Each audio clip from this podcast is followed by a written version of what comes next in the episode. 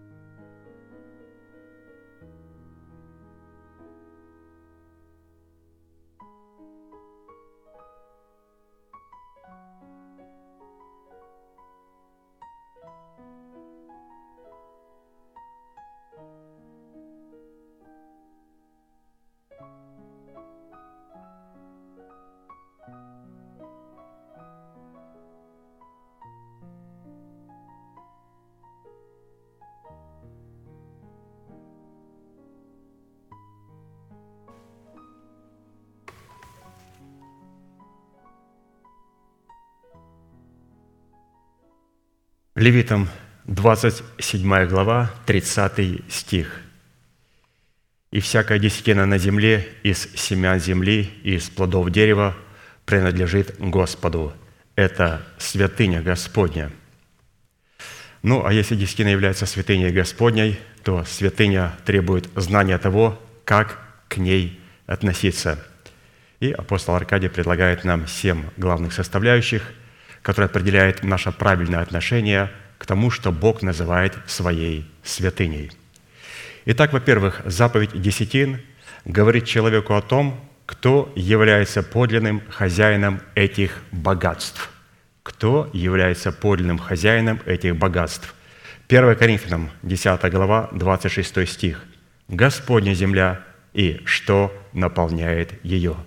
Господь является хозяином всех богатств на земле.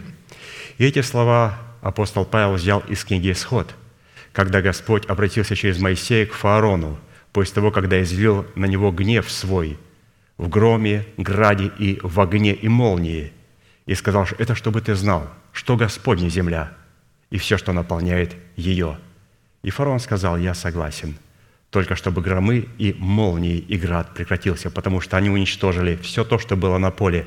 От человека до скота, весь ячмень и весь лен был уничтожен в Египте – то есть мы видим о том, что для того, чтобы прийти к откровению, что все-таки это не мои богатства, которые я заработал, а что это богатство, которое Господь позволил мне иметь, для этого необходимо, чтобы на жатву филистимскую, на их поля пришел град Божий, вот, в силе Слова Божьего, где Он осудит всех тех, кто был на поле. То есть осудит человека, от человека до скота, человек осудит интеллект, который пытается давать оценку Богу и оценку Слову Божьему, что хорошо и что плохо – до скота, то есть чтобы наша воля была в зависимости не от нашего интеллекта, который не прошел через смерть Господа Иисуса Христа, и тем более не от наших эмоций, а чтобы поставить нашу душу и нашу волю в зависимости от Слова Божия, пребывающего в нашем духе. Был побед весь лен, и это праведность, которую мы получаем по закону, но не по вере, не по благодати. И также весь ячменный хлеб – который в это время уже выколосился, то есть набился в колоски, тоже был побит. И Писание говорит, единственное, что пшеница не была побита градом, потому что было не время собирания пшеницы.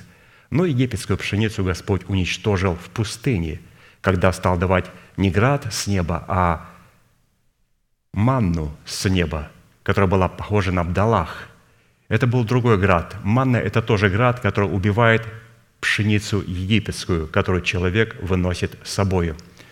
И поэтому мы видим о том, что заповеди стен присутствует у нашего апостола не только, когда он проповедует во время того, когда мы почитаем Бога десятинными приношениями, а он эти составляющие прямо одних из самых главных ставит прямо в своих проповедях. Тем самым через манну он добивает жатву фили, вот, филистимскую в данном случае, или же египетскую в нас. Второе – Отдавание десятин дают человеку возможность почтить Бога и признавать над собою Его власть. Притчи 3, 9, 10. «Чти Господа от имения Твоего и от начатков всех прибытков Твоих, и наполнятся житницы Твои до избытка, и точила Твои будут переливаться новым вином». Вот слово «чти», «чти Господа». Что значит чтить Господа? Это значит делать нашего Бога тяжелым, весомым и почитаемым. Если мы не чтим Бога десятинными приношениями, то наш Бог очень легкий, не обладает никаким весом и не почитается ни нами, и, разумеется, люди не хотят такому Богу служить. Люди будут заинтересованы служить Богу, но только чтобы это была тяжелая, весомая личность. И мы показываем свое отношение к такой личности через десятины и приношения. Чти Господа. Третье. Отдаванию десятин дают человеку возможность выразить Богу свою любовь или свое послушание, а Богу благословит нас всяким духовным благословением. Малахии 3.10 «Принесите все десятины в дом хранилища, чтобы в доме моем была пища, и хотя в этом испытайте меня, говорит Господь, Саваоф, не открою ли я для вас отверстий небесных и не залью ли на вас благословения до избытка?» Можно сказать, ну, а где здесь написано о любви Божией? Написано, принесите все десятины в дом хранилища. Что-то мы не находим слов любви – Писание говорит, если любите меня, соблюдайте заповеди мои. Оказывается, любовь Агапы определяется через послушание и соблюдение заповедей Господних. И здесь об этом говорится. Четвертое. Отдавание Богу десятин дают человеку возможность входить во дворы Господни. Псалом 95, 8, 9. «Воздайте Господу славу имени Его, несите дары и идите во дворы Его, поклонитесь Господу во благолепии святыни Его». То есть мы входим в Дом Божий, и десятины дают нам право и возможность входить в Дом Божий. Теперь представьте, человек пришел в собрание и не чтит Бога десятинными приношениями. Его тело зашло в собрание, и он посадил себя в кресло. Если он не чтит Бога десятинными приношениями, его дух, его душа полностью отсутствует. Здесь присутствует только его тело – десятины и почитание Богу десятинным приношению позволяет, чтобы мой дух и душа вместе с телом зашли и сели на то место, которое нам укажет предверники. Далее, пятое, отдавание десятин дают человеку возможность воздавать Богу славу. Это все вот из этого стиха Писание говорит, что когда мы несем дары и идем во дворы, мы идем, чтобы воздавать Господу славу, воздавать славу имени Его. Шестое. Отдавание десятин дает человеку возможность поклоняться Богу в благолепии святыни. Опять же, этот псалом говорит, поклонитесь Господу во благолепии святыни, когда несете дары и идете во дворы Его. Поклониться Богу в благолепии святыни. Поклонение должно совершаться в благолепии. И существует сегодня очень много форматов в лжерелигии поклонений, когда люди визжат, кричат, прыгают, как обезьяны, или же в других мировых культурах и религиях, когда поклонение заключается в том, чтобы голову вниз, а зад к Аллаху наверх. И вот у них такое заключается поклонение, показать зад своему Богу. Евреям, если вы посмотрите, вот просто выйдете на интернет и найдете поклонение в исламе, и вы увидите зады, обращенные к Богу. Поклонение в Израиле, вы увидите священника, стоящего с поднятыми э, руками к небесам, который держит дары Божии. Удивительно – евреи никогда не показывают зад своему Яхве. Другие, включая буддистов и всех других мировых религий, их поклонение заключается показать свой зад, их башку с маленькой буквы. Но я хочу поклониться перед Богом. Как я это могу сделать? Служение десятины приношений – это и есть то поклонение, которое позволяет поклоняться нашему сердцу, потому что мы должны поклоняться Богу в духе и в истине.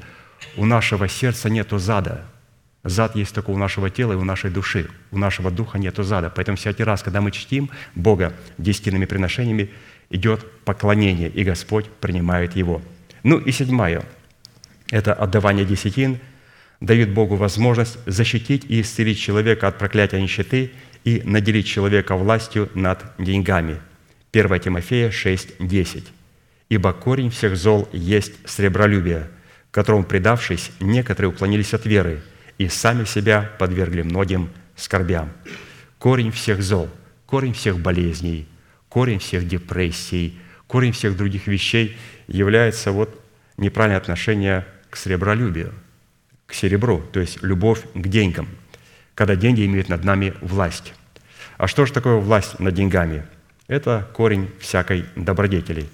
И мы сейчас, святые, будем петь псалом и участвовать в этом привилегированном возвышенном богослужении, в котором будет поклоняться наш дух и наше тело через наш дух в Духе Святом, где мы будем чтить Бога, демонстрировать, что наш Бог является тяжелым, весомым Богом, Богом, который достоин поклонения, и будем выражать Ему свою любовь, а любовь выражается только через соблюдение и послушание заповедям Господним, которые означены в Священном Писании.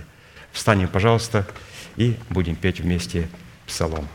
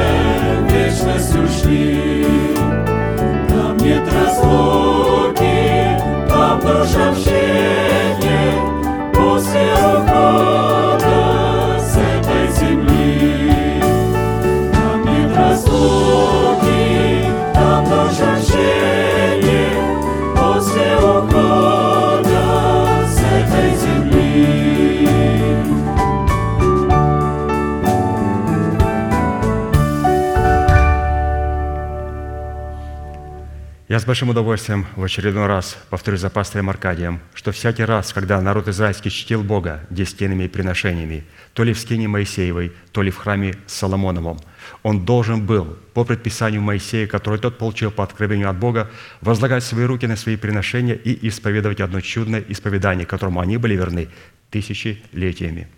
Мы с вами, будучи тем же Израилем, привитые к тому же корню, питаясь соком той же маслины, сделаем то же самое – Протяните вашу правую руку, символ правой деятельности, и, пожалуйста, молитесь вместе со мной.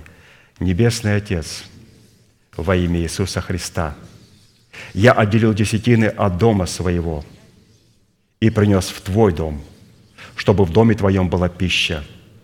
Я не отдаю в печали, я не отдаю в нечистоте, я не отдаю для мертвого. Я глубоко верю в Твое неизменное Слово и рад, что имею привилегию – выражать мою любовь и признавать Твою власть. И ныне, согласно Твоего Слова, я молю Тебя, да откроются Твои небесные окна, и да придет благословение Твое до избытка на Твой искупленный народ во имя Иисуса Христа. Аминь. Аминь. Садитесь, пожалуйста, и позвольте мне напомнить, что сегодня будем слышать продолжение проповеди апостола Аркадия «Как угодить Богу». Будьте благословенны.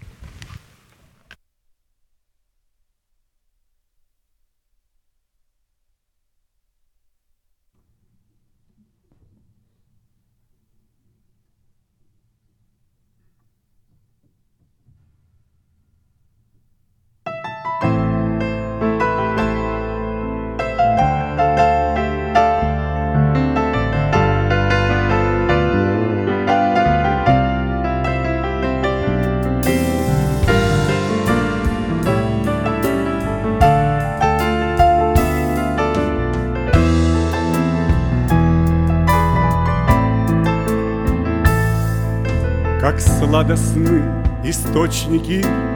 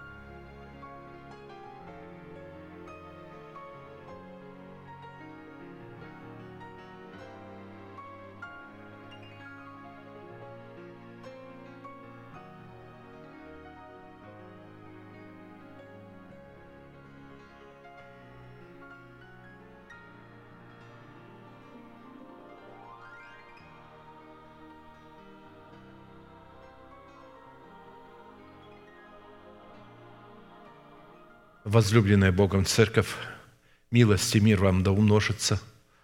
Я хочу продолжить проповедь под названием «Угодить Богу». Верою Енох переселен был так, что не видел смерти, и не стало его, потому что Бог переселил его, ибо прежде переселения своего получил он свидетельство, что угодил Богу. Евреям 11.5. Поэтому эта проповедь так и называется «Угодить Богу».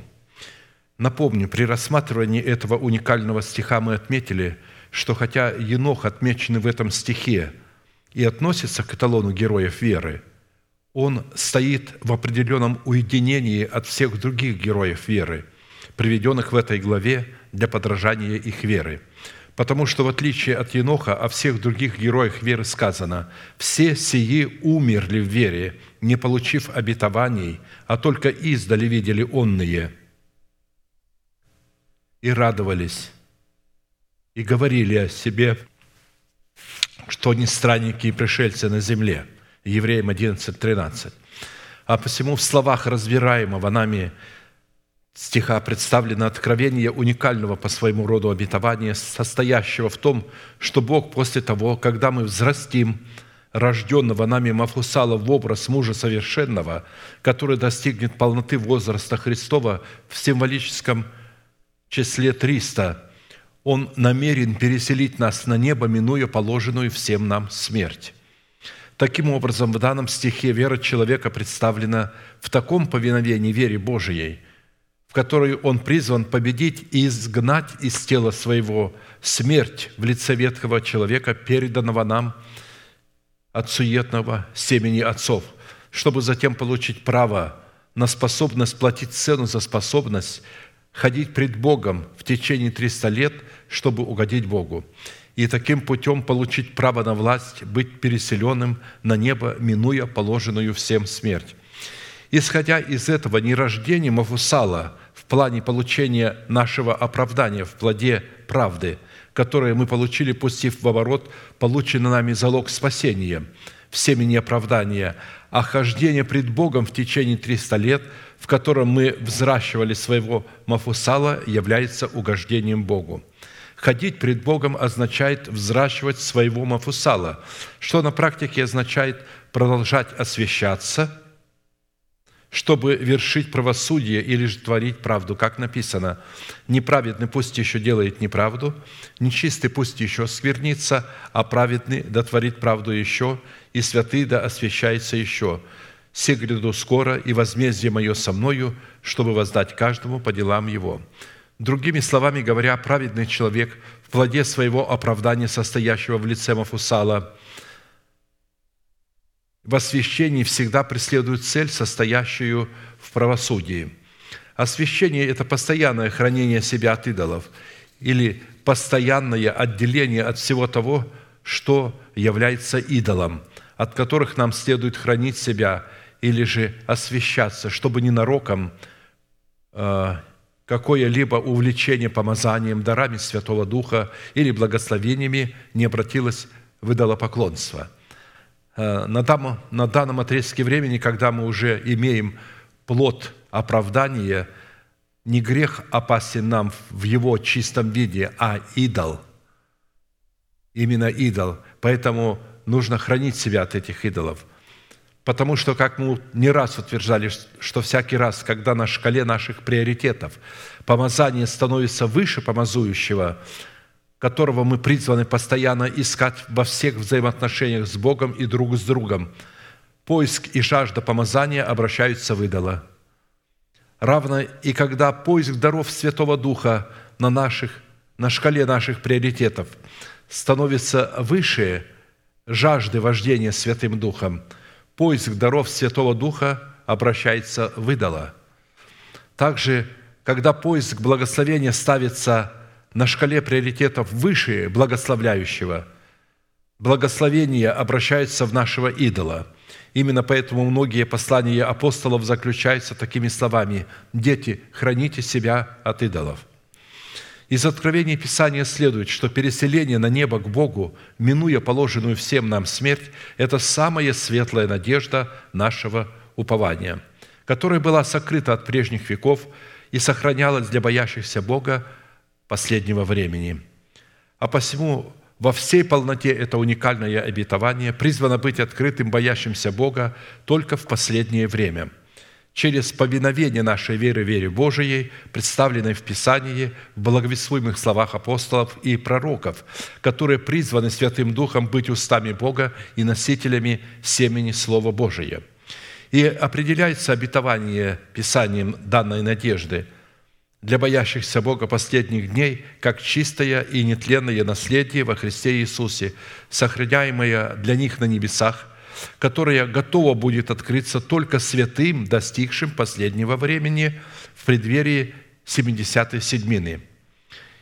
«И слышал я, как муж в льняной одежде, находившийся над водами реки, поднял правую и левую руку к небу и клялся живущим вовеки, что к концу времени и времен и полувремени и по совершенном низложении силы святого народа это совершится. Вот это к концу времени и полувремени имеется в виду половина седьмины 70 последняя седьмина и ее половина. Я слышал это, но не понял, и потому сказал, «Господин мой, что же после этого будет?» И отвечал он, «Иди, Даниил, ибо сокрыты и запечатаны слова сии до последнего времени. Многие очистятся, убелятся и переплавлены будут в искушении. Нечестивые же будут поступать нечестиво, и не уразумеют всего никто из нечестивых, а мудрые уразумеют.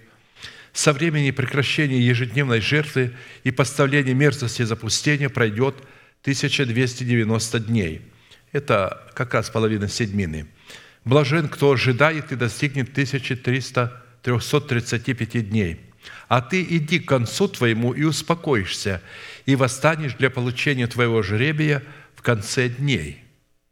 Эти слова говорят о том, что пророки Ветхого Завета в конце дней, в начале 70-й седьмины восстанут для получения своего жребия и вместе с боящимися Бога последних дней получат свои нетленные тела. Апостол Павел называл жребий, который мы получим со всеми освященными, упованием живым, относящимся к наследству нетленному, чистому и неувядаемому, хранящемуся на небесах для нас – как написано, благословен Бог и Отец Господа нашего Иисуса Христа, по Своей великой милости, возродивший нас воскресением Иисуса Христа из мертвых к упованию живому, к наследству нетленному, чистому, неувядаемому, хранящемуся на небесах для вас, силою Божией через веру, соблюдаемых ко спасению, готовому открыться в последнее время». 1 Петра 1, 3, 5.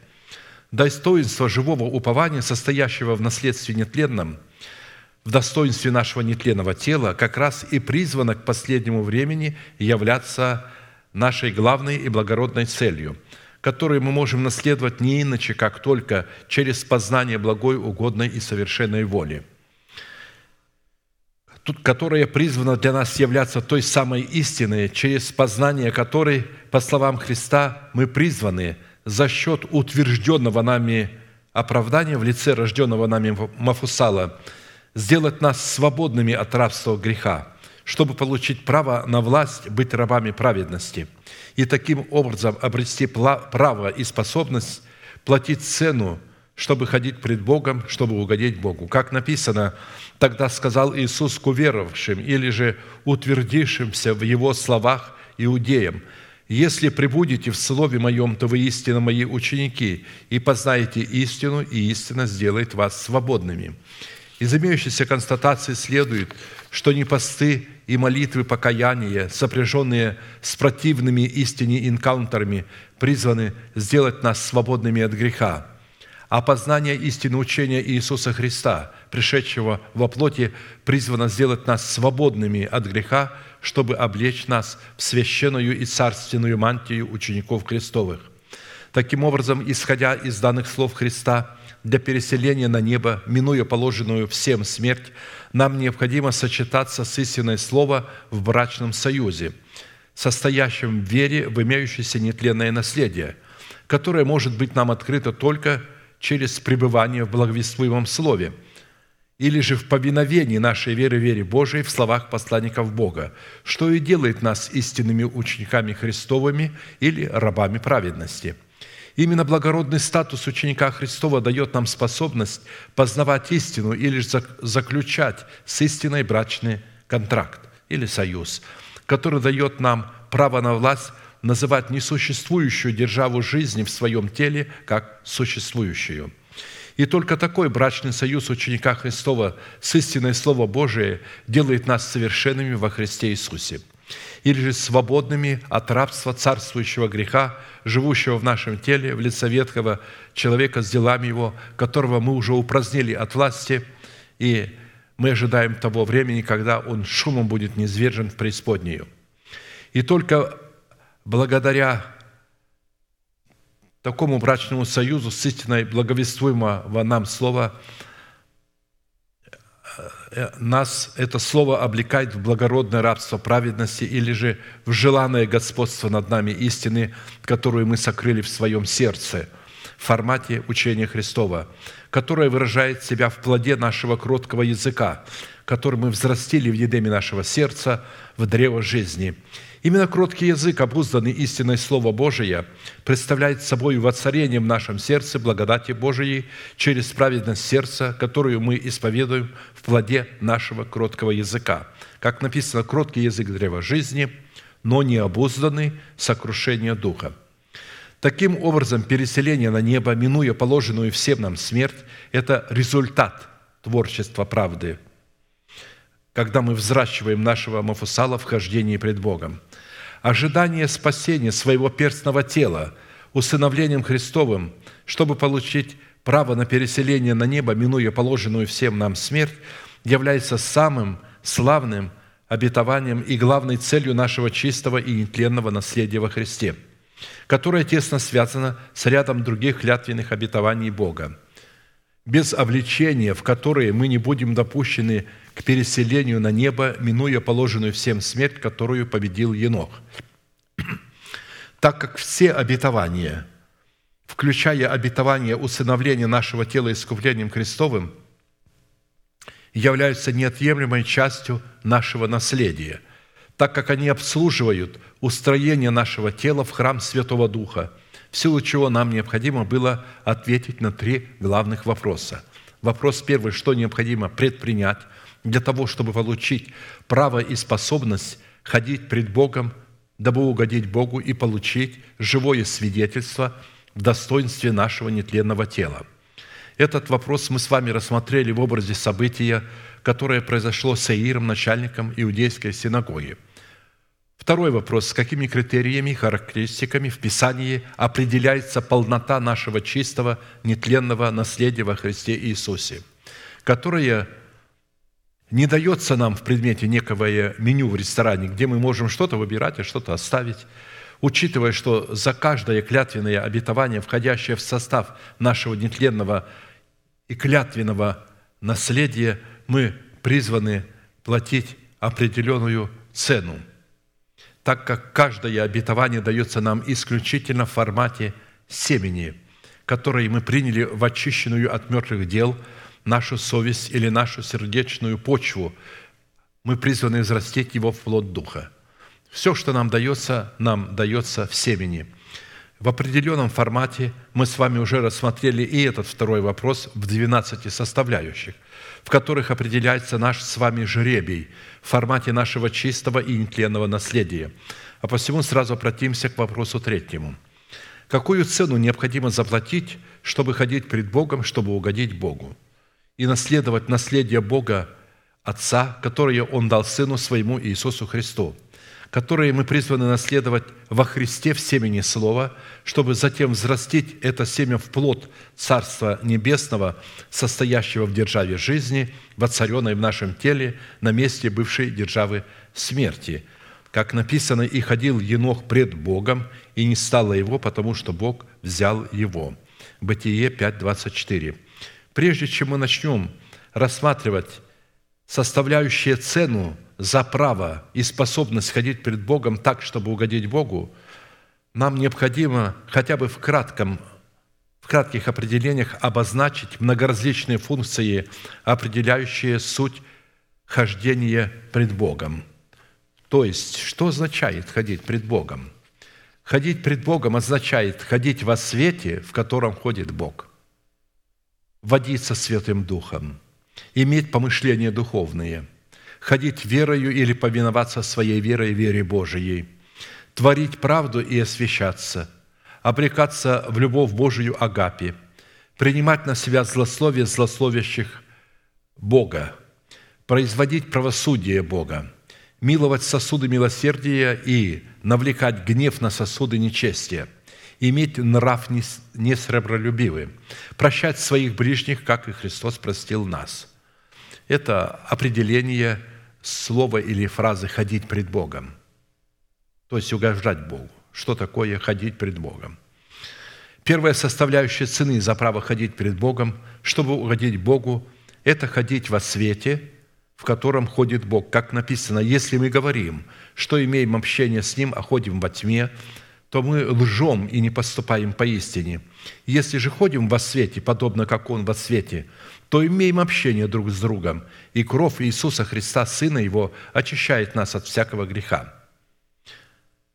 Во-первых, если мы ходим во свете, в котором ходит Бог, то мы имеем общение друг с другом или органическую причастность к телу Христову – на котором Бог положил память имени Своего, которая делает нас в духе едиными с Богом и друг с другом. При этом следует разуметь, что речь совершенно идет не о плотском общении или о дружбе по интересам друг с другом, относящимся к плоти. Хождение во свете, в котором ходит Бог, объединяет нас со всеми святыми и с церковью первенцев, написанных на небесах. Как написано – Итак, если есть какое утешение во Христе, если есть какая отрада любви, если есть какое общение Духа, если есть какое милосердие и сострадательность, то дополните мою радость. Имейте одни мысли, имейте ту же любовь, будьте единодушны и единомысленны. Ничего не делайте по любопрению или по тщеславию, но по смиренно мудрию почитайте один другого высшим себя. Во-вторых, если мы ходим во свете, в котором ходит Бог, то только тогда, и только тогда кровь Иисуса Христа получает юридическое основание омывать нас от всякого греха и привносить как в наше духовное естество, так и в наше телесное естество жизнь Бога. В противном случае все наши молитвы и заклинания во имя крови Иисуса Христа будут вменены нам в грех, так как мы не разумеем границ света – состоящих в пределах изреченного Богом Слова, в границах которых ходит Бог. Бог ходит в границах изреченного Слова, которое является светом для мира. Нам уже достаточно хорошо известна эта мысль. Слова, которые для Бога в первую очередь становятся заповедью. Как только Он их изрекает, они становятся для Него заповедью или пределом, за который Он никогда ни при каких обстоятельствах не перейдет, но в границах изреченного им слова исполнит все, что изрек своими устами, так как слова, изреченные Богом, обладают неизменной сокрушительной силой и могуществом. При условии, что мы внесем это слово в свое сердце в формате заповеди начальствующего учения Христова, пришедшего во плоти, как закон вечный и непреложный, и будем исповедовать его в плоде наших кротких уст, как веру нашего сердца. Помня о том, что Слово Божие, пребывающее в нас в формате мыслей, дает нам господство над этими мыслями, но если мы исповедуем то, во что мы верим, Слово нашей сердечной веры становится в наших устах нашим Господином, потому что мы сотворены по образу и подобию Божию. Мысли Бога являются Его рабами, и Он господствует над своим мышлением – но как только он изрекает свои мысли в формате своего слова, то его слова, изреченные им, немедленно становятся его господином. И он делается рабом своего изреченного слова. И, конечно же, он знает об этом. И поэтому, прежде чем изречь слово, он хорошо обдумал, хочет он этого, он может сделать, но обычно Бог делает только то, что он хочет. Вот почему один прокаженный подошел к Христу и сказал, «Господи, если хочешь, можешь меня исцелить». Титу послание, первая глава, первая Титу, первая глава, третий стих. Павел, раб Божий, апостол же Иисуса Христа, по вере избранных Божьих к познанию истины, относящейся к благочестию, в надежде вечной жизни, которую обещал неизменный в Слове Бог, прежде вековых времен, а в свое время явил свое Слово в проповеди, веренной мне по повелению Спасителя нашего Бога. При этом будем помнить, что Бог изрекает свое Слово только на том месте, на котором Он прежде положил память своего имени, то есть исключительно в своем храме, в котором он живет, и который является домом молитвы для всех народов и племен. И именуется такой храм Церковью Иисуса Христа, которая является телом Христовым, на месте, котором следует чтить Бога десятинами и приношениями и поклоняться Богу в духе и истине. Иаков же вышел из Версавии и пошел в Харан, и пришел на одно место, и остался там ночевать, потому что зашло солнце, и взял один из камней того места, и положил себе изголовьем, и лег на том месте, и увидел во сне лестницу. Вот лестница стоит на земле, а верх ее касается неба. И вот ангелы Божии восходят и не сходят по ней. И вот Господь стоит на ней и говорит – я Господь Бог Авраама, отца твоего, и Бог Исаака. Землю, на которой ты лежишь, я дам тебе и потомству твоему. И будет потомство твое, как песок земной, и распространишься к морю, к востоку и к северу и к полудню, и благословятся в тебе и в семье твоем все племена земные. И вот я с тобою и сохраню тебя везде, куда ты не пойдешь, и возвращу тебя в сию землю, ибо я не оставлю тебя, доколе не исполню того, что я сказал тебе». То есть, видите, Бог говорит, если я уже сказал, я это исполню. Мы это прекрасно должны знать. И поэтому не унывать в молитвах, если ответ задерживается. Если Бог сказал, и мы молимся по воле Его, то Бог обязательно исполнит – и вот я с тобою и сохраню тебя везде, куда ты не пойдешь, и возвращу тебя в сию землю. Ибо я не оставлю тебя, доколе не исполню все, что я сказал тебе». Иаков пробудился от сна своего и сказал, «Истина, Господь присутствует на месте всем, а я не знал». И убоялся и сказал, «Как страшно место сие! Это не что иное, как Дом Божий, это врата небесные».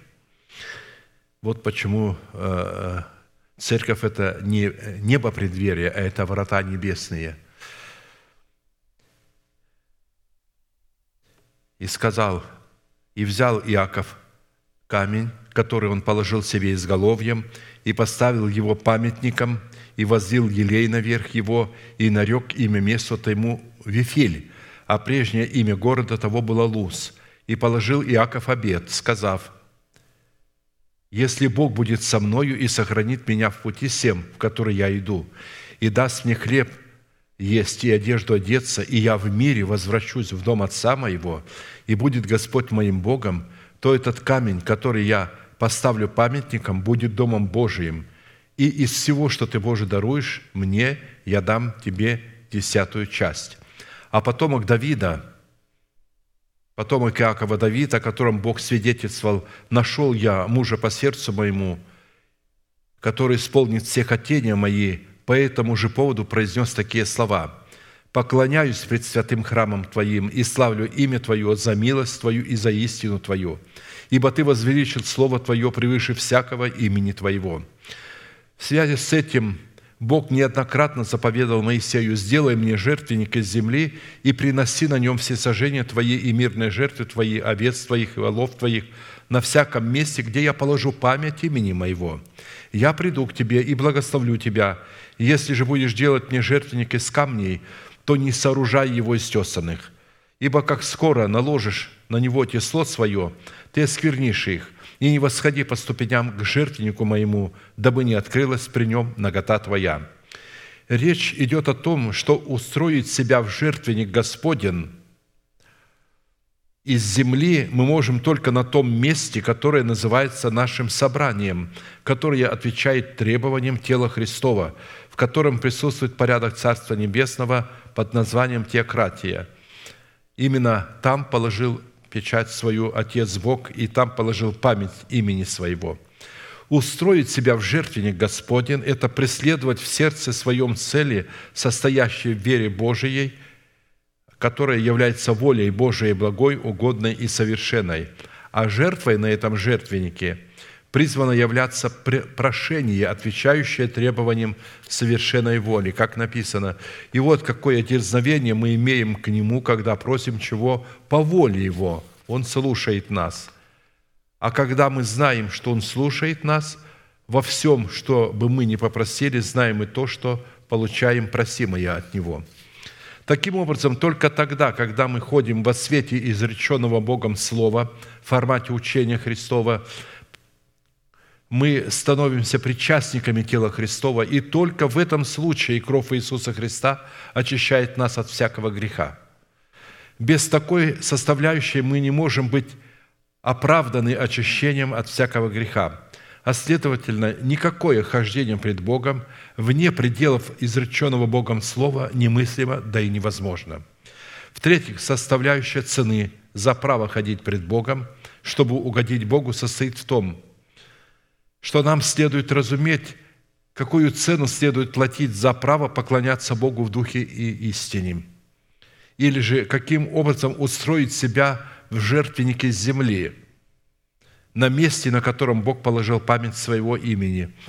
Но настанет время, и настало уже, когда истинные поклонники будут поклоняться Отцу в Духе и истине. Ибо таких поклонников Отец ищет себе.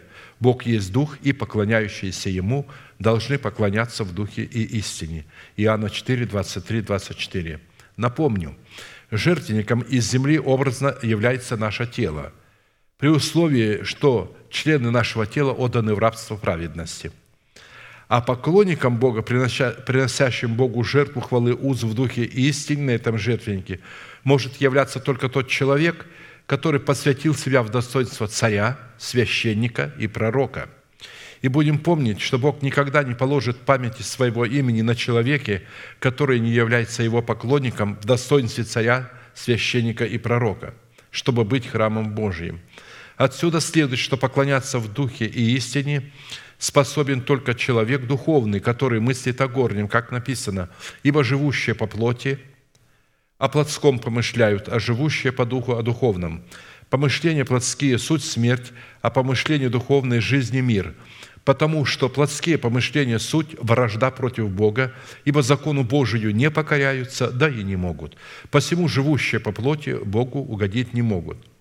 Духовные помышления, как вы помните или знаете уже, это печать Бога Живаго на челах скорбящих о всех мерзостях, совершаемых в Иерусалиме, людьми душевными и плотскими, заполонившими собою собрание святых.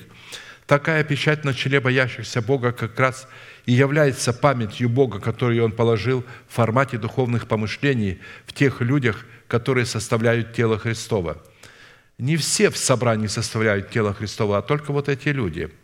Плотские помышления – это позорное клеймо или печать зверя на челах плотских христиан, которые боятся какой-то печати, не понимая, что они уже давно заклеймены этой печатью.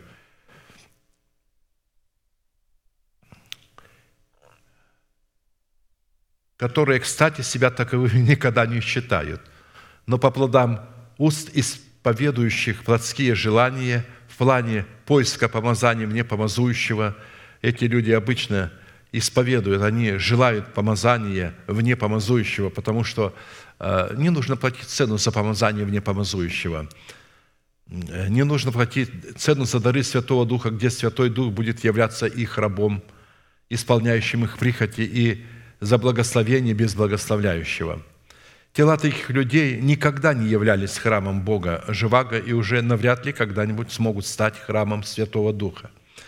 Господином и Господом их поклонения является их нечестивый царь, не признающий над собой власти, поставленного над ними Богом священника и пророка в лице их нового человека.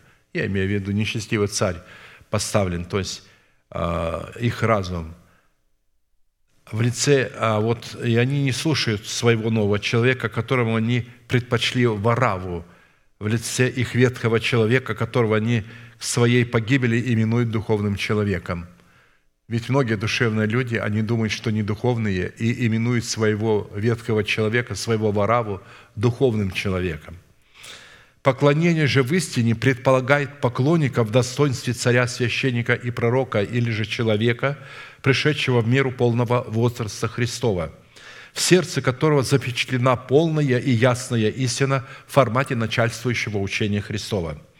Человек, не пришедший в меру полного возраста Христова, уподоблен персонажу из книги «Песни песней», который не способен вступать в брачные отношения как с истиной, так и с Сионом.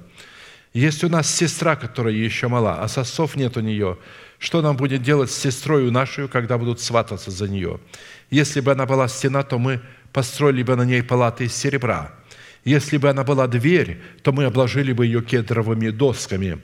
А другая говорит, я стена, и сосы у меня как башни, потому я буду в глазах его, когда достигшая полноты песни, песни 8, 8, 10. Вот представьте, э, если у человека этого нет, она не готова к союзу с истиной и с Богом. И если в это время приходит ей время умереть или восхищение, да никуда она не попадает, как кроме в погибель. Стеной, на которой выстраиваются палаты из серебра, является творчество правды или правосудия, которое является строением на фундаменте оправдания. Когда мы получаем оправдание в лице Мафусала, вот теперь мы можем устроять себя в храм Святого Духа, то есть строить свое упование – который мы приняли даром во Христе по дару благодати Божией. В лице, если помните, женщины, страдающей кровотечением. Именно там а, начальник синагоги Иаир принял свое оправдание, которое прикоснулось к краю одежды Иисуса на месте, на котором Бог положил память своего имени в лице 12 апостолов, сопровождавших Иисуса, которые на тот момент составляли образ тела Христова – на котором Бог положил память своего имени. В то время как дверью, обложенной кедровыми досками, являются кроткие уста, потому что дверь – это устав человека, представляющий в человеке древо жизни, взращенное им в едеме своего доброго и мудрого сердца. И чтобы иметь такую способность, необходимо быть утвержденным в том человеке, которого послал Бог – доколе под Его руководством мы не придем в полную меру возраста Христова, способного при слушании благовествуемого Слова сочетаться с истиной этого Слова. Снова прочту это место. «Тогда сказал Иисус к уверовавшим в Него иудеям, утвердившимся в Нем, «Если пребудете в Слове Моем, то вы истинно Мои ученики, и познаете истину, и истина сделает вас свободными». Истина, помещенная в сердце – путем утверждения того, что человек, э, благовествующий данную истину, является устами Бога, и затем исповеданная нашими устами – это познанная истина. Вы скажете, как познать истину? Если вы принимаете человека, который является устами Бога, и затем исповедуете своими устами то, что он говорит, это познанная истина. Вы познали истину – с которой вы сочетались узами брака, которая, с одной стороны, делает нас учениками Господа, а с другой стороны, делает нас свободными от власти греха и рабами праведности. Познание истины делает нас свободными от греха и рабами праведности. При этом э, не обращайте внимания на хотение плоти, потому что раб праведности не зависит от эмоций – он зависит от своего просвещенного разума и своей воли и побелевает своими эмоциями. А эмоции всегда будут желать только для плоти. Поэтому они всегда хотят, чтобы Бог дал большего помазания, больше даров Святого Духа, а в вашей церкви есть то, а в вашей церкви есть это. Но никто не говорит о том, а как приносить Богу плод. Только через приношение плода мы получим наше спасение, а не через то, что мы будем пользоваться дарами Святого Духа. Хотя Бог не против этого и хочет, но, как мы говорили, надо дары Святого Духа ставить ниже на шкале приоритетов, а Святой Дух выше. Жажда вождения Святым Духом должна быть первостепенной. Для того, чтобы познать истину или сочетаться с ней в брачном союзе – необходимо прежде сочетаться в брачном союзе с Сионом, который является образом тела Христова в лице конкретного собрания, обладающего достоинством тесных врат, во главе которого стоит человек, облеченный в делегированное отцовство Бога. Как юноша сочетается с девою, так сочетаются с тобою сыновья твои. И как жених радуется невесте, так будет радоваться о тебе Бог твой». Исайя 62, 5. Без наличия познания этих двух составляющих в брачном союзе не может идти речи ни о каком поклонении в духе и истине, а следовательно и ни о каком хождении пред Богом. Четвертая составляющая цены за право ходить пред Богом, чтобы угодить Богу, состоит в том, что нам следует разуметь полноту нашего клятвенного наследия, которое определяется в Писании верой Божией, формате вечного завета между нами и Богом, чтобы таким путем мы получили власть и способность ходить пред Богом. И такой завет, с одной стороны, включает в себя познание формата всех заповедей Господних, а с другой, то есть Э, наше наследие определяется форматом заповедей Господних, с одной стороны, а с другой – форматом обетований, хранящихся на небесах для нас, которые мы можем наследовать только в последнее время путем исполнения заповеди Господней, силою Божией через повиновение вере, как написано, «Благословен Бог и Отец Господа нашего Иисуса Христа, по великой Своей милости возродивший нас воскресением Иисуса Христа из мертвых – к упованию живому, к наследству нетленному, чистому, неувядаемому, хранящемуся на небесах для вас силою Божию путем исполнения заповедей, заповедей через веру, соблюдаемых ко спасению, готовому открыться в последнее время. Я хочу э, вам обратить ваше внимание на эти слова. Он возродил нас воскресением Иисуса к упованию живому. Здесь идет о человеке, не который родился от семени слова истины, а о человеке, который родил своего Мафусала. Потому что для того, чтобы строить упование и наследство живое, нужно уже иметь рожденного Мафусала, то есть принять семя оправдания, э, пустить его в оборот, этот залог, взрастить это семя, а оно взращивается в смерти. А когда ты взрастил, оно уже появляется плод в воскресении. И вот уже в воскресении появляется Мафусал. А теперь нам надо этого Мафусала взращивать. То есть взращивать – это ходить пред Богом. Учитывая при этом, что каждая заповедь, которую мы исполняем и которая дает нам право на обетование Божие, имеет свой определенный устав. У каждой заповеди есть устав, который является повелевающей инструкцией, разъясняющей, как и в какое время, в какой последовательности следует исполнять устав той или иной заповеди – которые мы призваны иметь в своем добром и мудром сердце, которые мы прежде уже очистили от мертвых дел через научение и наставление вере.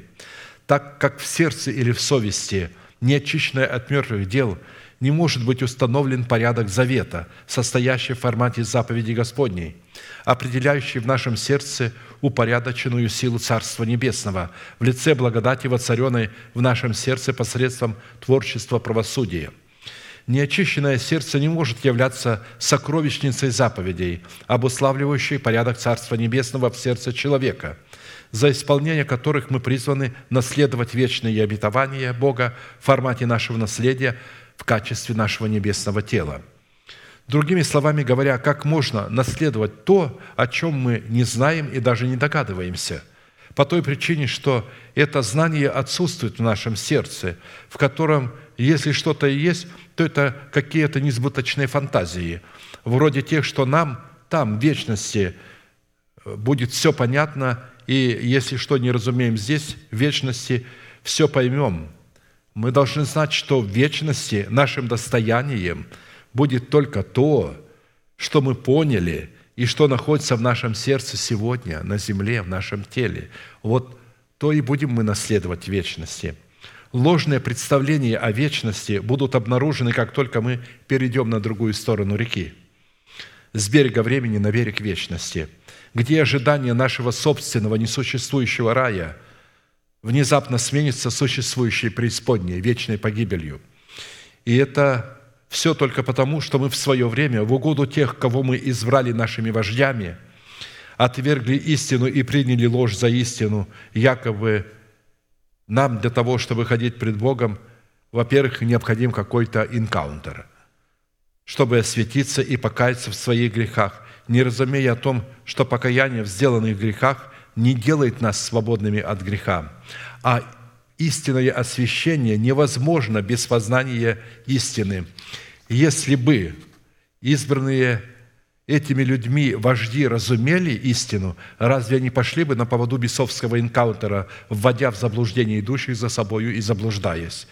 Свободными от власти греха в лице нашего ветхого человека делают нас познание истины, а не энкаунтеры или посты и молитвы.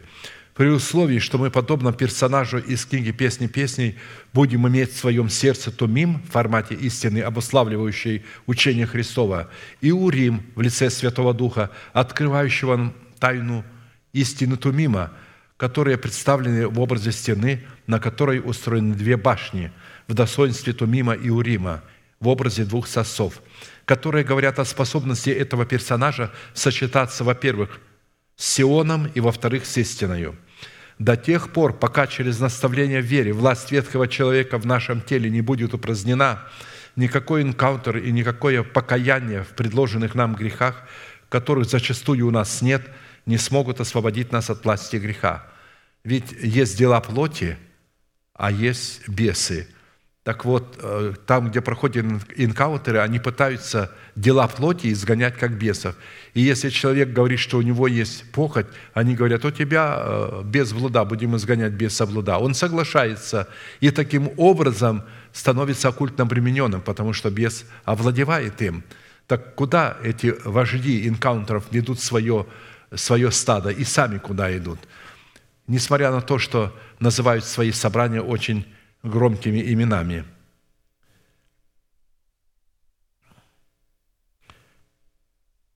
До тех пор, пока через наставление в вере, еще раз повторяю, власть ветхого человека в нашем теле не будет упразднена, никакой энкаунтер и никакое покаяние в предложенных нам грехах, которых у нас зачастую нет, не смогут освободить нас от власти греха. До тех пор, пока мы через наставление вере не уразумеем, что наш характер – мы унаследовали от суетной жизни отцов, и его невозможно изгонять так, как изгоняют бесов. Характер и желание греха в себе следует не изгонять как беса, а распинать и таким образом связывать власть ветхого человека, упраздняя его господство в своем теле, как написано. Ибо если мы соединены, соединены с Ним подобием смерти Его, то должны быть соединены и подобием воскресения, зная то, что наш ветхий человек распят с Ним – чтобы упразднено было тело греховное. То есть оно упраздняется истиной креста Христова, когда мы на кресте со Христом умираем в смерти Господа для нашего народа, для дома нашего Отца и для расливающих желаний. Дабы нам не быть уже рабами греху, ибо умерший освободился от греха.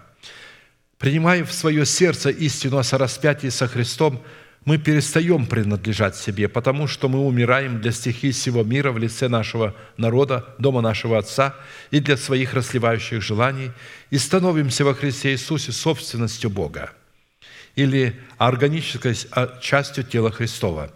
И таким образом только уже само принятие такой благоухающей истины, состоящей в истине креста Христова, приготовляет наше тело к погреблению во Христе Иисусе – и рассматривается Писанием как приготовление в своем теле Иисуса к погребению. При сораспятии со Христом мы законом умираем для закона, который связывал нас с ветхим человеком, как со своим мужем, и получаем по закону право выйти замуж за другого, не будучи уже прелюбодеями. Законом я умер для закона, чтобы жить для Бога. Я сораспялся Христу, и уже не я живу, но живет во мне Христос – а что ныне живу во плоти, то живу верою в Сына Божия, возлюбившего меня и предавшего себя за меня». То есть, когда Христос начинает жить в человеке, все вам будут говорить, что тогда, когда вы родились от Бога, а, только тогда, когда вы сораспялись с Христом, а до этого еще Христос в вас не живет. Мы часто приводили этот пример. Э, допустим, вы, э, ребенок, воспитались в доме отца – вот. У вас еще своего дома нет, чтобы ваши родители жили у вас. А вот когда уже вы возрастете, обретете свой дом, устроите себя в храм, только тогда вы можете пригласить вашего Небесного Отца, чтобы Он был господином в вашем храме. Поэтому, когда люди приходят к Богу а, вот, а, каются и спасаются, никакого Христа у них и в помине еще не было. Вот. Они принимают залог спасения, а, а залог не является собственностью. Семя, э, которое они принимают, это не плод. Семя надо взрастить, залог надо пустить в оборот, чтобы получить плод оправдания, как мы говорим в лице Мафусала. Таким образом, раз мер цены, которую требуется заплатить за право познать наше клятвенное наследие, состоит в сораспятии со Христом, где мы законом умираем для закона в лице нашего народа, дома нашего Отца и своих расливающих желаний, чтобы впоследствии в воскресении Христовом получить своего Мафусала в формате плода нашего оправдания, влекущего за собой усыновление нашего перстного тела усыновлением Христовым – Пятая составляющая за право ходить пред Богом, чтобы угодить Богу, состоит в цене принесения плода нашего духа, преследующего цель, состоящую в приготовлении своего сердца к слушанию Слова Божия более, нежели к жертвоприношению, когда мы идем в Дом Божий для поклонения Богу в духе и истине. Потому что приготовление сердца своего к слушанию или к повиновению благовествуемого нам Слова – практически как раз и является хождением пред Богом или угождением Богу. Как написано, наблюдай за ногою твоею, наблюдай за твоими целями. Цель, какую цель ты преследуешь, когда идешь в Дом Божий? И будь готов более к слушанию, нежели к жертвоприношению, ибо они не думают, что худо делают. Если у них нет э, цели слушать Слово, а есть цель попеть, что-то рассказать, проповедовать, то таким образом молиться, то они плохо делают, худо делают, они даже не знают. А зачем тогда ты в Дом Божий идешь? В Дом Божий идут для того, чтобы послушать, что скажет Бог, а не для, а не для того, чтобы ты что-то говорил Богу.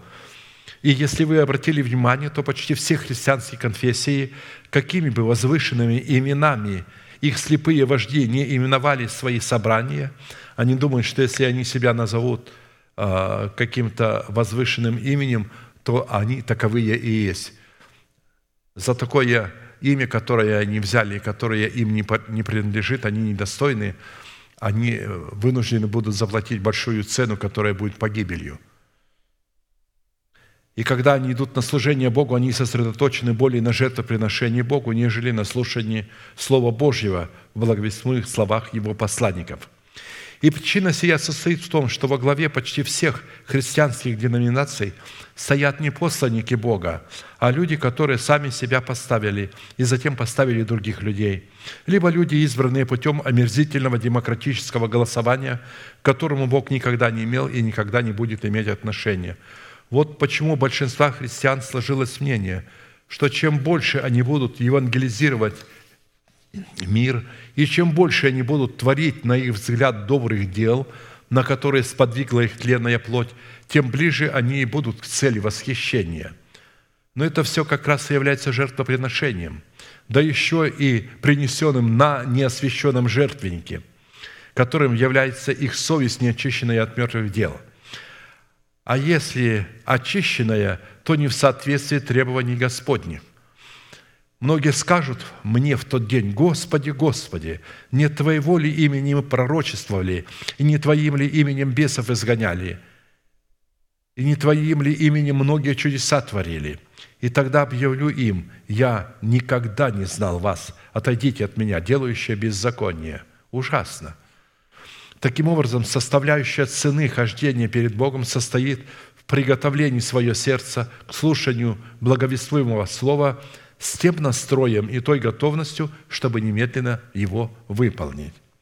Шестая составляющая цены за право ходить перед Богом, чтобы угодить Богу, это необходимость, чтобы мы, принося плод во всяком деле благом и возрастая в познании Бога, укреплялись всякою силою по могуществу славы Его во всяком терпении и великодушии с радостью, как написано. «Посему и мы с того дня, как о сем услышали, не перестаем молиться о вас и просить, чтобы вы наполнялись познанием воли Бога во всякой премудрости и разумении духовном, чтобы поступали достойно Бога, принося плод во всяком деле благом и возрастая в познании Бога, укрепляясь всякою силою по могуществу славы Его, во всяком терпении и великодушии с радостью, во всем угождая Ему, принося плод во всяком деле благом и возрастая в познании Бога, укрепляясь всякою силой по могуществу славы Его, во всяком терпении и великодушии с радостью, во всем угождая Богу, принося плод во всяком деле благом и возрастая в познании Бога, призвавшего нас к участию и наследии святых во свете, избавившего нас от власти тьмы и введшего в царство возлюбленного Сына Своего, в котором мы имеем искупление кровью Его и прощение грехов, который есть образ Бога невидимого, рожденный прежде всякой твари, ибо им создано все, что на небесах и что на земле, видимое и невидимое, престолы ли, господство ли, начальство ли, власти ли, все им, и для него создано, и он есть прежде всего, и все им стоит». Под фразой «укрепляясь всякою силою» имеется в виду сила терпения, сила великодушия и сила неземной радости, которая определяется не в приподнятых чувствах, а в любви к правде и в ненависти к беззаконию. Как написано, «Ты возлюбил правду и возненавидел беззаконие, посему помазал тебя Божий Бог твой елеем радости более соучастников твоих». Такое отношение к правде и беззаконию дает нам способность отличать добро от зла, чтобы приносить плод во всяком деле благом и возрастать в познании Бога, призвавшего нас к участию в наследии святых во свете – избавившего нас от власти тьмы и ведшего нас в царство возлюбленного Сына Своего, которым в первую очередь является Церковь Иисуса Христа. То есть люди иногда думают в то царство. Церковь на земле является царством Иисуса Христа. Сегодня она на земле, часть ее уже на небе, а потом и вся она перейдет на небо. Но пока что Царство Небесное на земле – это Церковь Иисуса Христа, в которую нас Бог ввел – в достоинстве Сиона, в формате нашего поместного собрания, с которым мы вступили в брачный союз. Как написано, прежде мы уже говорили, как юноша сочетается с девою, так сочетается с тобою сыновья твои. И как жених радуется невесте, так будет радоваться о тебе Бог твой.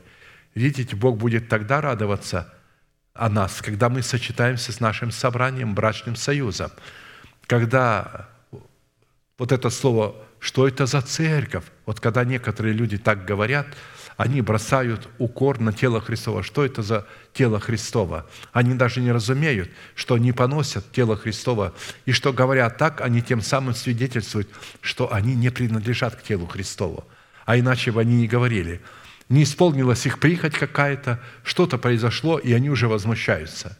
Я обречил одного молодого человека, он покаялся – а его отец, возмущенный, что я его привел к покаянию, что это за церковь, начал говорить, так, я уже, говорит, хотел уехать из этой церкви.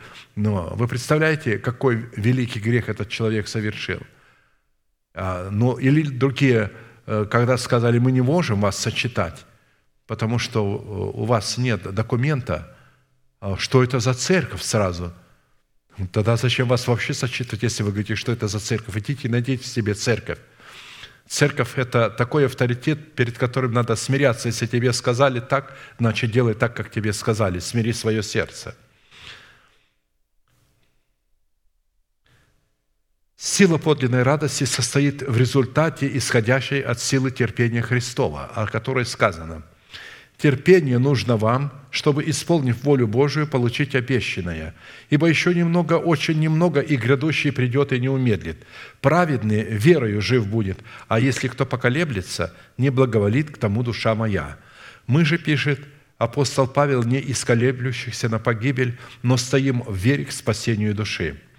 При этом следует отметить, что терпение, которое не является плодом Духа, это малодушие – еще раз повторяю, терпение, которое не является плодом Духа правды, это жалкое малодушие, так как плод терпения состоит в перенесении всякого рода скорбей и напастей за истину и в активном ожидании невидимого наследия, выраженного в освящении, открытого для нас в последнее время. Таким образом, данная составляющая цены хождения пред Богом состоит в силе терпения – которое с великодушием ожидает исполнения воли Божией, состоящей в ожидании спасения нашей души и усыновления нашего тела искуплением Христовым. Аминь. Я думаю, что наше время вышло. Да благословит вас Господь, ваши сердца, чтобы вы могли принять это слово к назиданию и к радости своей. Аминь.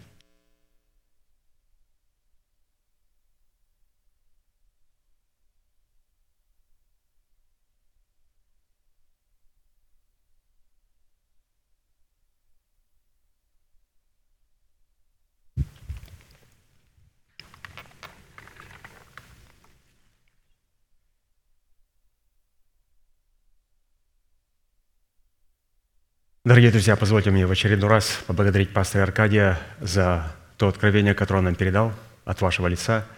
И мы слышали достаточно много истин, которые необходимо было принять и, разумеется, их понять. То есть у нас было поставлено три вопроса, и вы знаете, что к, этому, к этим трем вопросам добавился четвертый вопрос. Пастор говорит, у меня лежит на сердце открыть признаки, по которым стоит определять, что мы ходим в истине для того, чтобы угождать Богу. То есть это будет четвертая составляющая, над которой он работает, которая тоже будет состоять из ряда проповедей. Ну, вот сегодня перед нами был представлен а, третий вопрос, который говорит нам о цене, которую необходимо заплатить, чтобы ходить перед Богом, для того, чтобы угождать Богу. И вы знаете, я обратил внимание, когда вот говорится вот именно о Енохе и о Мафусале, то там присутствовало две цены – обратите внимание, первая цена определялась, что необходимо сделать со своей стороны, чтобы дать Богу ходить перед Богом и угождать Ему. Что необходимо было предпринять с нашей стороны. Оказывается, для того, чтобы а, родить Мафусала, необходимо нам что-то предпринять, для того, чтобы его родить. И потом, когда он будет рожден, необходимо платить цену для того, чтобы ходить перед Богом. Потому что Енох ходил перед Богом, когда родил Мафусала – но мне понравилось, для того, чтобы родить Мафусала, первая составляющая, нам тоже необходимо нечто сделать с нашей стороны. И пастор нам это показал на примере Иаира, каким образом рождается Мафусал. И рождение Мафусала – это тогда, когда мы слышали, мы утверждаем свое оправдание – когда мы получаем оправдание даром по благодати, когда рождаемся от слова истины, мы получаем оправдание в жизни – но эта жизнь не является нашим воскресением. Мы возрождены воскресением Иисуса Христа. Это Он умер и воскрес для того, чтобы нас возродить а, к новой жизни. Но то, что мы возрождены к новой жизни, мы получили не воскресением, получили жизнь, жизнь и наше оправдание, как залог, находится в жизни, которая должна стать воскресением. А она станет воскресением только тогда, когда она найдет себя в учении о воскресении – кстати, учение воскресения, как мы помним, включает в себя рождение от воды, от духа и рождение к престолу. И люди иногда путаются, говорят, «А, мы рождаемся вначале или получаем крещение водою, и потом рождаемся. И здесь надо сказать, что когда говорится о рождении, существует два понятия у рождения. Это жизнь, которую мы получаем, но жизнь, которая должна быть потеряна и получена в формате воскресения.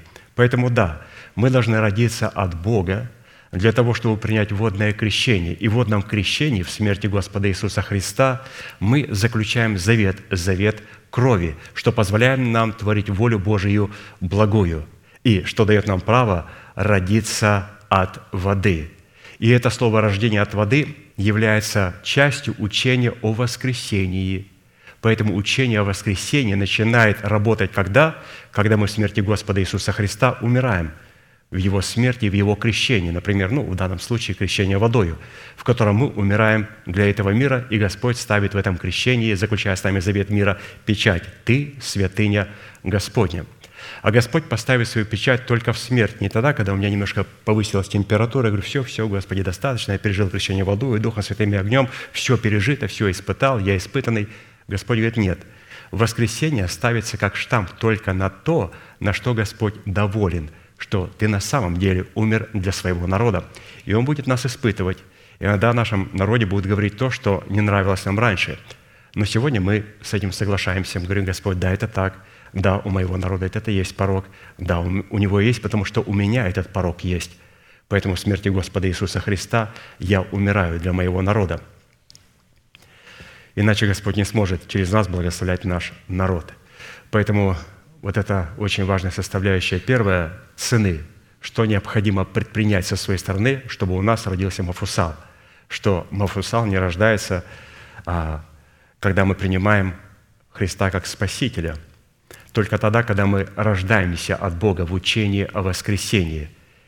Бог нас возродил к наследству нетленному. И вот это слово «возродил» – это как раз то, что является следствием смерти. Когда у нас есть смерть, смерть Господа Иисуса Христа, то после Него идет воскресение, и в воскресенье мы получаем вот обещанного Богом Мафусала. И вот теперь, когда он рождается, мы начинаем теперь ходить перед Богом, творя волю Божию и угождая Ему. Поэтому, святые, мы не можем угождать Богу до тех пор, пока у нас не родится Мафусал. Поэтому наша задача, чтобы он родился. И еще раз, если бы нас спросили, ну, в чем выражается рождение Мафусала, это в утверждении оправдания. В утверждении оправдания. Да, оправдание, которое мы получаем даром по благодати, его необходимо утвердить. Но прежде чем его утвердить, его необходимо правильно принять на Божьих условиях. Сколько сегодня церквей, которые правильно преподают оправдание даром? Почему сразу, после того, когда люди каются, их посылают на миссионерские поля? Потому что им говорят, что вы должны зарабатывать теперь на спасение. Вам необходимо нечто-нечто делать для того, чтобы получить спасение. Нет, нам необходимо правильно принять оправдание даром по благодати. И если мы что-то делаем для Бога, то это не для того, чтобы получить или заработать, или отработать у Бога оправдание, которое дан нам даром по благодати, а для того, чтобы показать, «Отец, я твой сын, и это вполне нормально для меня творить дела правды». Но не для того, чтобы заработать, а для того, чтобы принять его, оправдать. Не принять – это необходимо прийти, покаяться, исповедовать свои грехи и принять это оправдание. Поэтому мы должны для того, чтобы утвердить оправдание, вначале правильно принять его – потом правильно сохранить его. И когда мы сохраним то, что мы правильно приняли, потом Господь сможет утвердить, утвердить это оправдание. И вот утвержденное оправдание – это и есть рожденный Мафусал.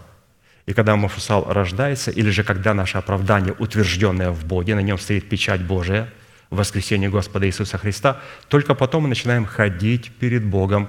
Ну вот, Енох это делал 300 лет. То есть Богу необходимо достаточно много времени – а, чтобы мы ходили вот в таком состоянии.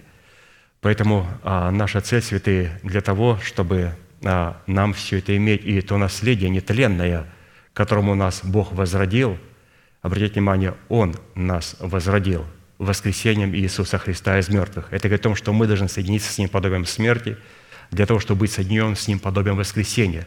И когда мы соединимся с Ним подобием воскресения Его, только вот тогда и говорится, Господь нас родил к наследству чистому, неувядаемому, нетленному, хранящемуся на небесах для нас, которое готово открыться в последнее время для тех, кто соблюдает себя в спасении, или же для тех, кто ходит перед Богом, угождая Ему. И вот сегодня у нас была представлена цена, какую цену необходимо платить для того, чтобы угождать Богу. И вы знаете, вот я посмотрел, что у нас это есть. У нас есть цена, которую необходимо заплатить, чтобы ходить перед Богом. Когда до этого пастор рассматривал 12 составляющих, из чего состоит наше нетленное богатство, я говорю, Господи, почти что все составляющие у нас есть. Не хватает только некоторых составляющих. Все остальное у нас есть. Все остальное у нас есть. Но это может быть подделкой. Вот в чем уникум. Сегодня вы предложите это религиозному христианскому миру, они говорят, у нас это тоже есть.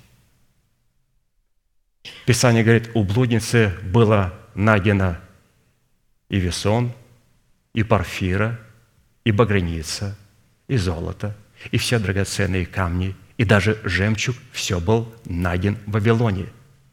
И еще один маленький ингредиент, который был найден в Вавилоне, которого не было в Иерусалиме. В нем была кровь праведников, убитых в Вавилоне. Вот и вся разница между Иерусалимом и Вавилоном. В Вавилоне есть все, что в Иерусалиме. Это подделка Иерусалима. Но только в Вавилоне есть одна составляющая. В ней найдена была кровь помазанников Божьих, которых не принимают и которых отвергают. Вот чтобы а, нам сильно не радоваться, Господи, у меня и это есть, и то есть, и это есть. Мне необходимо понимать, Господи, я вообще имею мафусала? Смог ли я по Твоей милости утвердить оправдание? И Господь говорит, ты его утвердишь тогда, когда ты его сохранишь. А ты его сохранишь тогда, когда его правильно примешь. А ты его примешь тогда, когда ты соделал грех, выходишь к алтарю, каешься, оставляешь, осуждаешь и отрекаешься от него. И ризы Христа находятся вот здесь, у алтаря. Здесь у алтаря, куда мы приходим и где мы прикасаемся. И не каждый может прикоснуться к этим ризам. Не каждый.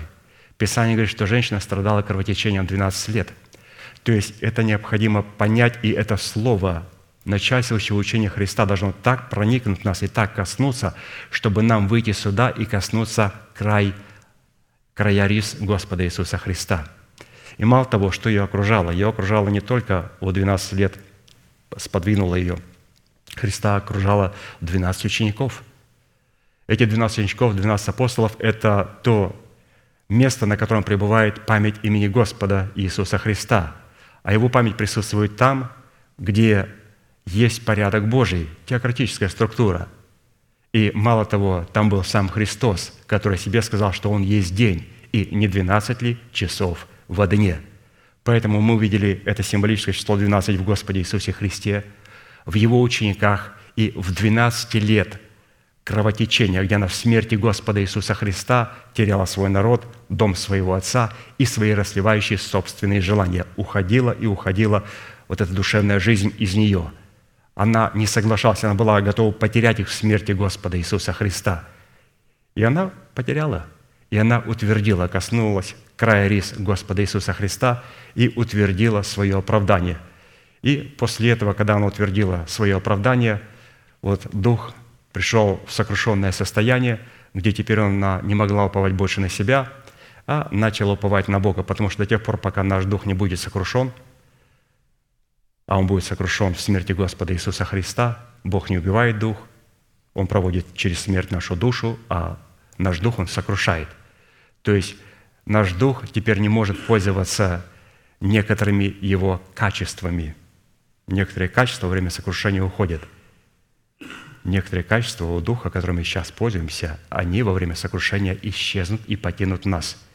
И вчера мы имели общение с пасторами, я не буду забегать наперед, совершенно это некрасиво – и он сказал, что во время сокрушения нашего духа, у нашего духа некоторые качества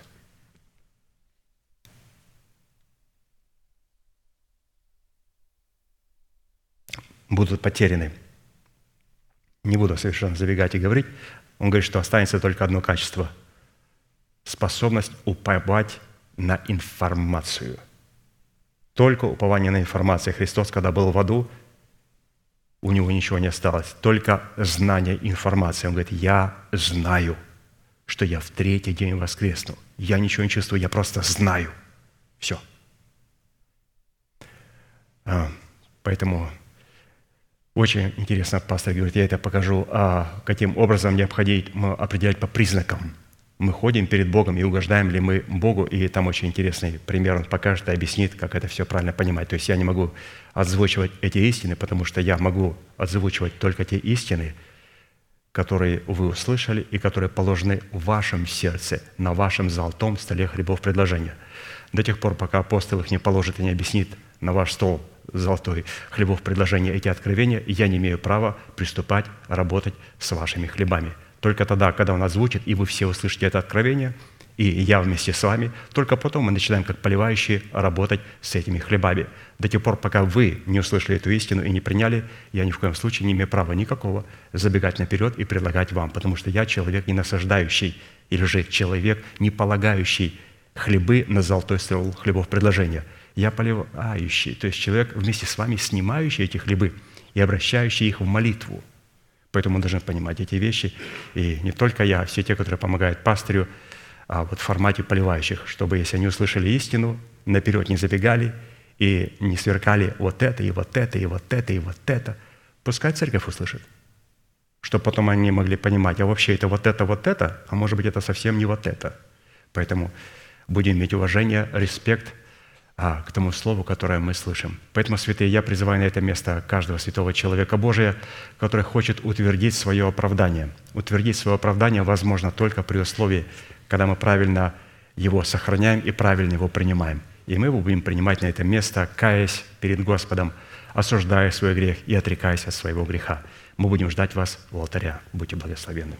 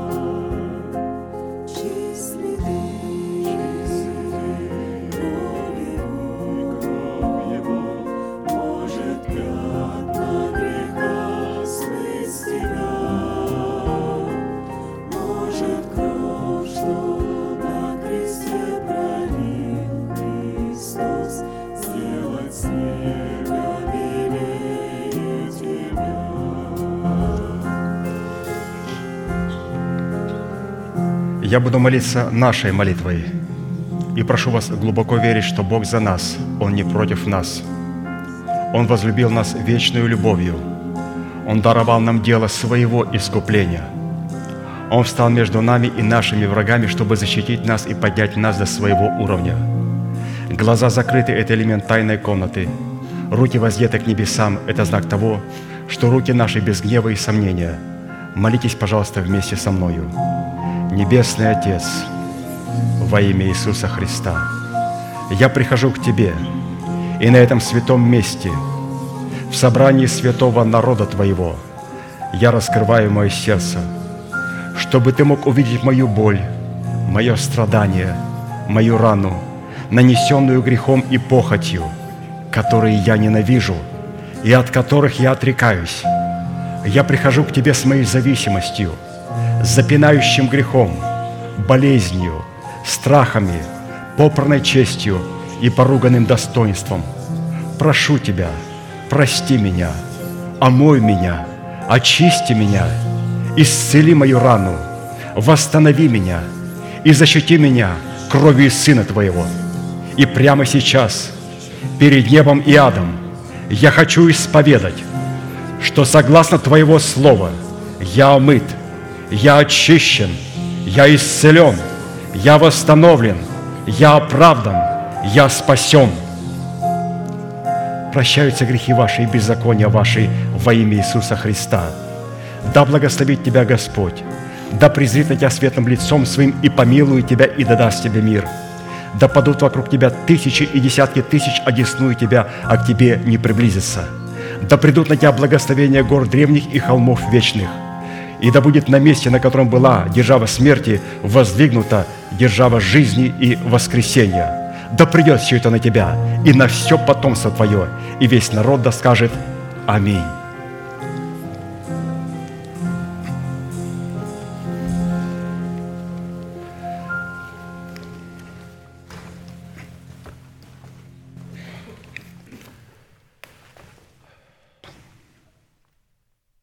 Пока вы занимаете ваши места, у нас есть пару объявлений, с вашего позволения. Во-первых, это я хочу сюда вызвать наших молодых, Назар Вознюк и Арина Панкратова. Пожалуйста, выйдите сюда. Мы можем поаплодировать им. Вот, пожалуйста.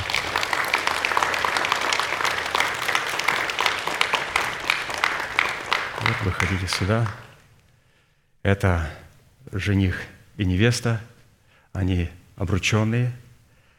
С ними была проведена беседа, и пастор сказал, что их можно и стоит объявить, поэтому они знают те правила, по которым живут и действуют жених и невеста, и те правила, которые есть у мужа и жены. Но о том, как поступают муж и жена, это во время бракосочетания, а сегодня они знают, как должны поступать жених и невеста. То есть там очень много лимитов, очень много лимитов, и нам необходимо их а, не забывать.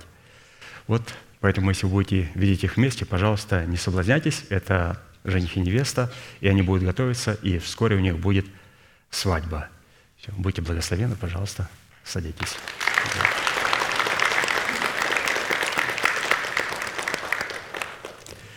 И теперь я также хочу позвать сюда Владимира Асташкевича. Он говорит, я Владимир Асташкевич, хочу стать членом церкви. Пожалуйста, выходи, Володя. Опять же, он беседовал с пастырем и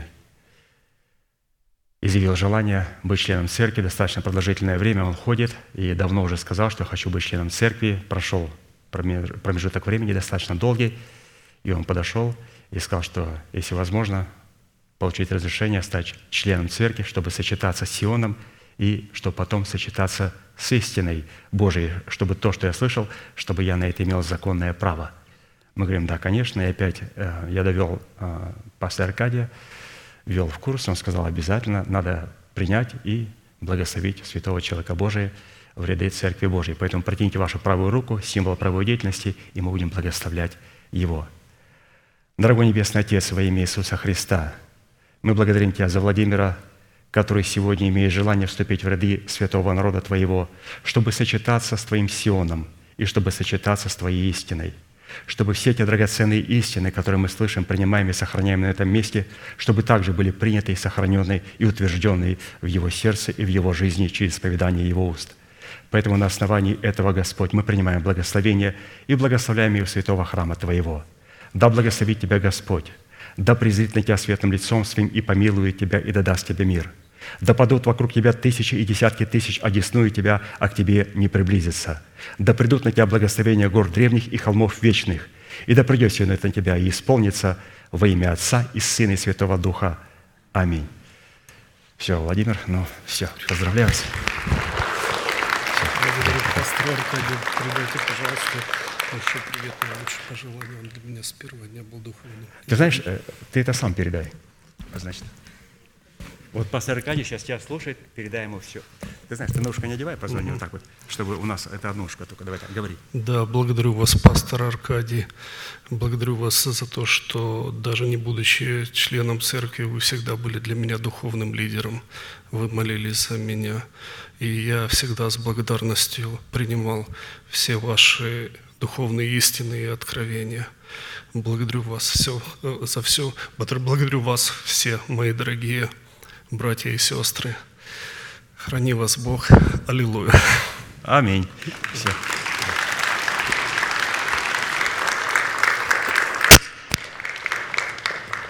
Мне добавить нечего, только надо закончить манифестацию неизменной. Хорошо. Могущему же соблюсти нас от падения и поставить пред славою Своею непорочными в радости, единому, премудрому Богу, Спасителю нашему – через Иисуса Христа, Господа нашего, слава и величие, сила и власть, прежде всех веков, ныне и во все веки. Аминь. Служение наше закончено. Следующее собрание будет во вторник в 7 часов вечера на этом же месте. Будьте благословены в вашем пути и в жилищах ваших. И, как наш пастор говорит, теперь можете поприветствовать друг друга. До встречи.